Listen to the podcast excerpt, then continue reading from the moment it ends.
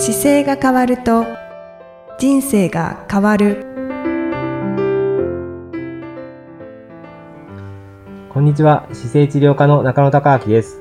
この番組では体の姿勢と生きる姿勢より豊かに人生を生きるための姿勢力についてお話しさせていただいてます。今回もゆきさんよろしくお願いします。こんにちは、いきみえです。よろしくお願いいたします。さあ、今回もリスナーの方からいただいたご質問に中野先生にお答えいただきます。はいえー今回はイニシャル SI さん、はいえー前回と同じね イニシャルの方なんですけれども、福島県男性の方です。昨年、サンクチュアリ出版のオンラインセミナーでサブ4を目指しているとお話しさせてもらったものです。その説は大変お世話になりました。先生のアドバイスのおかげで、オンライン大会ではありましたが、サブ4、タイム3時間59分を達成することができました。はいありがとうございました。ということで、おめでとうございます。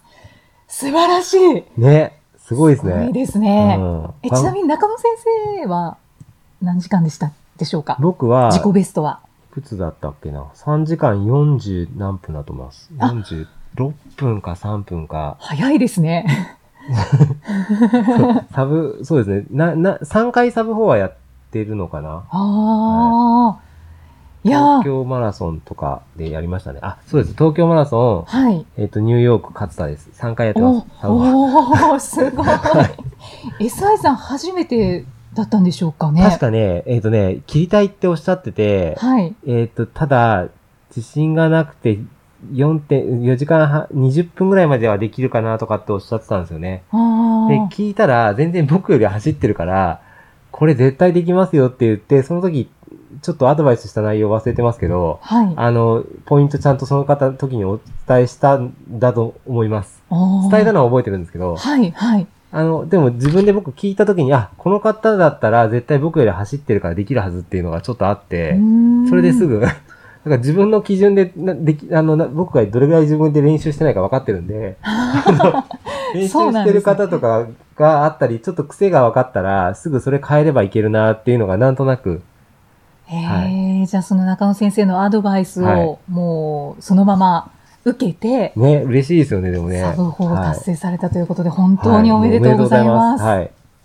で、SI さんのご質問です。はい私は車の運転をしていると腰が痛くなってしまいます。常に姿勢を意識しているのですが、車の運転の時だけは背もたれが深くて姿勢が悪くなっているように思います。うん運転中での良い姿勢を保つにはどうしたらいいですか？ポッドキャストなどで教えていただけると幸いです。ね本当ですよねうん。これね、車の問題ってすっごい根深くて、はい。あの、僕が感じてるのでいくと、車の設計が多分間違ってるんですよ。現時点の人間の構造と、はい車の、ちょっと車の歴史に対して調べてるのが多分甘いから、車の研究者の方がいたら違うって言われるかもしれないですけど、なんかね、車のそもそものスタートっていう時の形って、馬車の形から多分進化してきて車の形状になってきてるんですけど、はい途中で、その空気抵抗を減らすためか、車がちょっと薄くなっていくんですよね。ほう。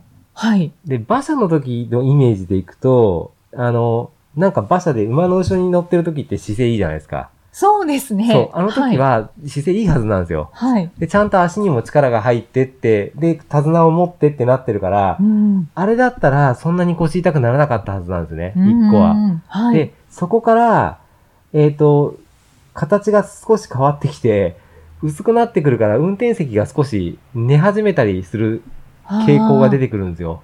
あの、車高が低くなって。そうです。車高が低くなってきてるから、はいはいその時に自分の運転する時の膝から下の部分の足が、アクセルが前行きますよね。そうですね。あの形状から少しずつ体に対して負担が出てきてるなぁというふうに感じてるので、ああ。確かにこう、ちょっと斜めになってますよね。そうなんです、そうなんです。座る位で、置が。あのーちょっと SI さんの車の車種とかがわからないんですけど、あの、僕が腰が痛い方におすすめする車種っていうのは、はい。あの、軽トラなんですよ。直角ですか、そう。直角なんですよ。で、はいしかも後ろ倒れないから、はいかなり座りやすくて、実は楽なんですよ。腰には全然負担かからないですね。なので、あの、軽トラだと多分厳しいところはあると思うので、軽トラに近い形状で座れる車種っていうのを選ぶと、例えばうん四駆の車種になったりとか、はい。あと、ボックスタイプ？そう、あボックスタイプでもいいです。ハイエースみたいなこう座れる形でもいいいいので、ああいう形の車種とか、あの、あと 4WD の形の車だと比較的直角に近いから、うん割と腰痛の方には長期的に結構いい傾向があるので、その車種選びっていうところを今度、ちょっと、あの、条件いっぱいあるので難しいかもしれないけど、その辺をちょっと踏まえて車種を選んでいただくと、はい。まずは人間の骨格的には、あの、苦しくない位置に足りやすいというのが一個うんうんうんうん。あって、はい。それからもう一個はね、あの、シートの関係性がやっぱりあるんですけど、シートも、あの、新しい車の時なんかでも、か、硬すぎるようにシートはあんまり多分作られてなくてですね、ああの、まあ、ちょっと乗った時に、ラグジュアリーに感じるっていうよりは、ちょっとね、猫背気味になって運転するような、そもそも設計になってるようなのが見受けられるんですよ。ーうん。その方がなんか、こう、心地よく そう運転楽な感できじしますよねるっていう感じがしますね。あの、僕の三重県なんかだったら、あの、昔は、いあの、ヤンキーのお兄ちゃんというのがいっぱいいてですね、はいあの、車をすごい寝かした状態で、あの、車のシートを寝かして、あの、ソファーにもたれかかるような感じでこう運転する人たちがいっぱいいたんですよね。あだから寝てんじゃないのかなっていう角度で運転してる人たちもいたんですけど。そのぐらいこう倒してるぐらいのイメージぐらいこう楽に乗ろうとすると、まずおかしくなるんですけども、SI さん多分気をつけてるから、かなり起こしてるとは思うんですよね。そうでしょうね、きっとでね。、起こしても、そのはいシートの設計自体がそもそもそこになってない可能性があるから、はい。あの、シートを変えてしまうっていう方法も一個あるし、はい。シートの、あの、背もたれのところに、ちょっと、隙間を埋めるための、僕の正しい立ち方したときに、骨盤と背中の間が手のひら一枚空きますよっていう話するじゃないですか。はい。あそこの部分の腰をサポートするための道具がやっぱりあるんで、うんそういうのを入れてしまうっていうのも手ですね。そうですね。はい。それが一番やりやすいですかね。そその隙間を埋めるという。そうですね。もしかするとなんかやってくれてるのかもしれないですけど、隙間をね、例えば初めはバスタオルを折った状態でちょっと入れてみてやっていただくとか、はい。で、タオルあと丸に筒みたいに丸めていただいて、腰のところに、腰という、うんももう隙間が空くところですね。はい。そこに入れて座っていただくと、お尻がちょっと椅子に差し込めるので、はい。はい。でそこで一回運転していただくっていう方法も一個ですし、うんうん僕はこれを実験するときにですね、かつてやったことあるのは、あの、旅行用のこの首にこう、ビーズがついてる飛行機の高で使うこういう、寝るときに寝るときに使う売って。るやつありますよね。はい。首あれのね、につけるもの無ですね。印良品さんのを買ったことがあって、はい。で、それを、えっ、と、運転するときに腰のところのスペースにちょっと入れて、で、ビーズの形をこう直して、はい。で、乗ってたこともあります。それはやりやすいですか？それはね、良かったです。たたまたま借り、あの、お借りしたキャンピングカーで旅行行こうとしたときに、すっごい座りにくいことが分かったんで途中で買って、それを入れて、はい。行ったことがありますへね。え、あ、それを試してみてもいいかもしれないですね。商品としてはね、アメリカにある商品で、バックハガーっていう商品があるんですけど、それを大体僕、お見えになってる患者さんには紹介してて、もうすごい古い商品で、はい。1968年ぐらいにアメリカでできたメーカーなんですけど、はいもうだから50周年ぐらい経ってるんですよ。で、当時、車社会のアメリカの中で腰痛い人がたくさん出てきて、で、僕みたいな仕事の方はアメリカでカイロプラクターっていう職種があるんですけど、はい。その先生が、えージョン先生っていう先生がそれを作られた商品があるんですけど。それがなかなか良くて、それの一番特に薄いタイプが今の靴に、あの、車に合うことが多いんですけど、それをうん、あの、おすすめすることが多いですね。ああ。じゃあ、ぜひ SI さんも、もうね、類似商品だらけなんですけど、今、そのもう50年も経ってるから、はいい、ろんな方がめ真似されてるんですけど、そこのバカハガっていう会社の商品はやっぱ硬さがちゃんとあって、はい。で、へたりにくいから、それが一番なんか使いやすくていつもお勧めしてます。うーん。日本だと、江崎機械さんっていうところがはい、代理店になってちゃんと商品をもう長年、あの、い仕入れてきてくれてるので、それは多分 Amazon で買えると思うので、それがおすすめですかね。ああ一番。りがとうございます。いろいろとアドバイスをいただきました。はい。ぜひ、はい。実は収録前には中野先生は、もう車に乗らない方がいいんじゃないかって おっしゃっていて、はい。いや、ちょっとそれは元も子もないんではないかという感じでしたけど。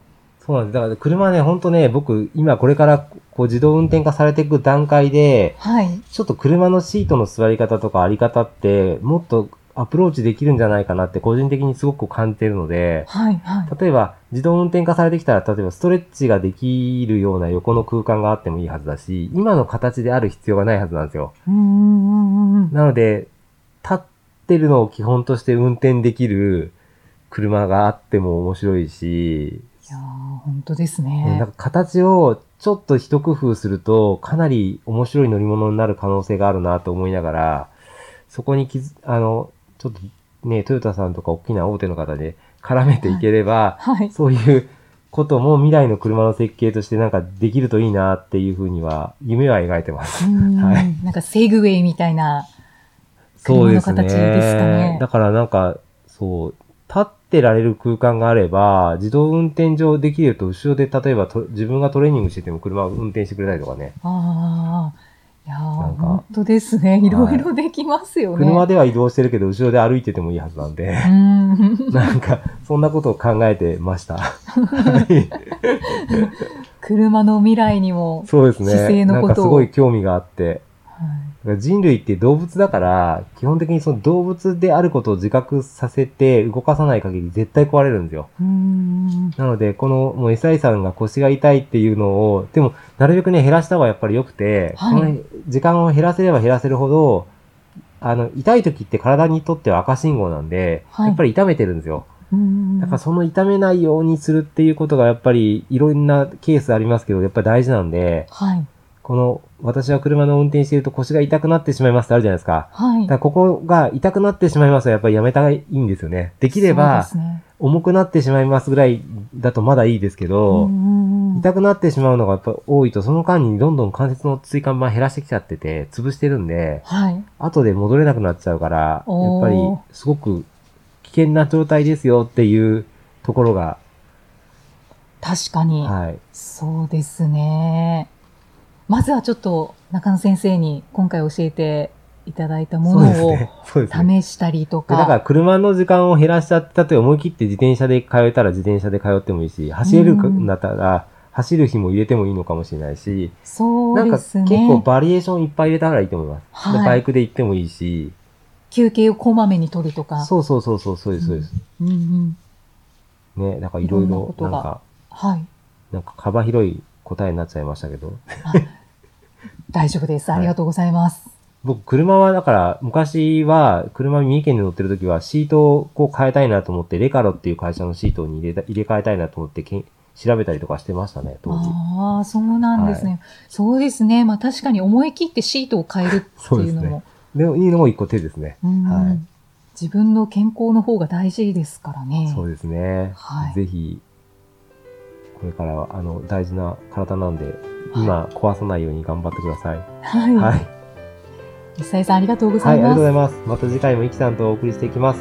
イキさんよろしくお願いします。よろしくお願いいたします。ありがとうございました。ありがとうございました。この番組では姿勢や体についてのご質問そしてご感想をお待ちしておりますご質問とともに年齢体重身長性別をご記入の上中野生態東京青山のホームページにありますお問い合わせフォームからお送りください体を見直す時間は人生を見直す時間である姿勢治療科の中野孝明でした。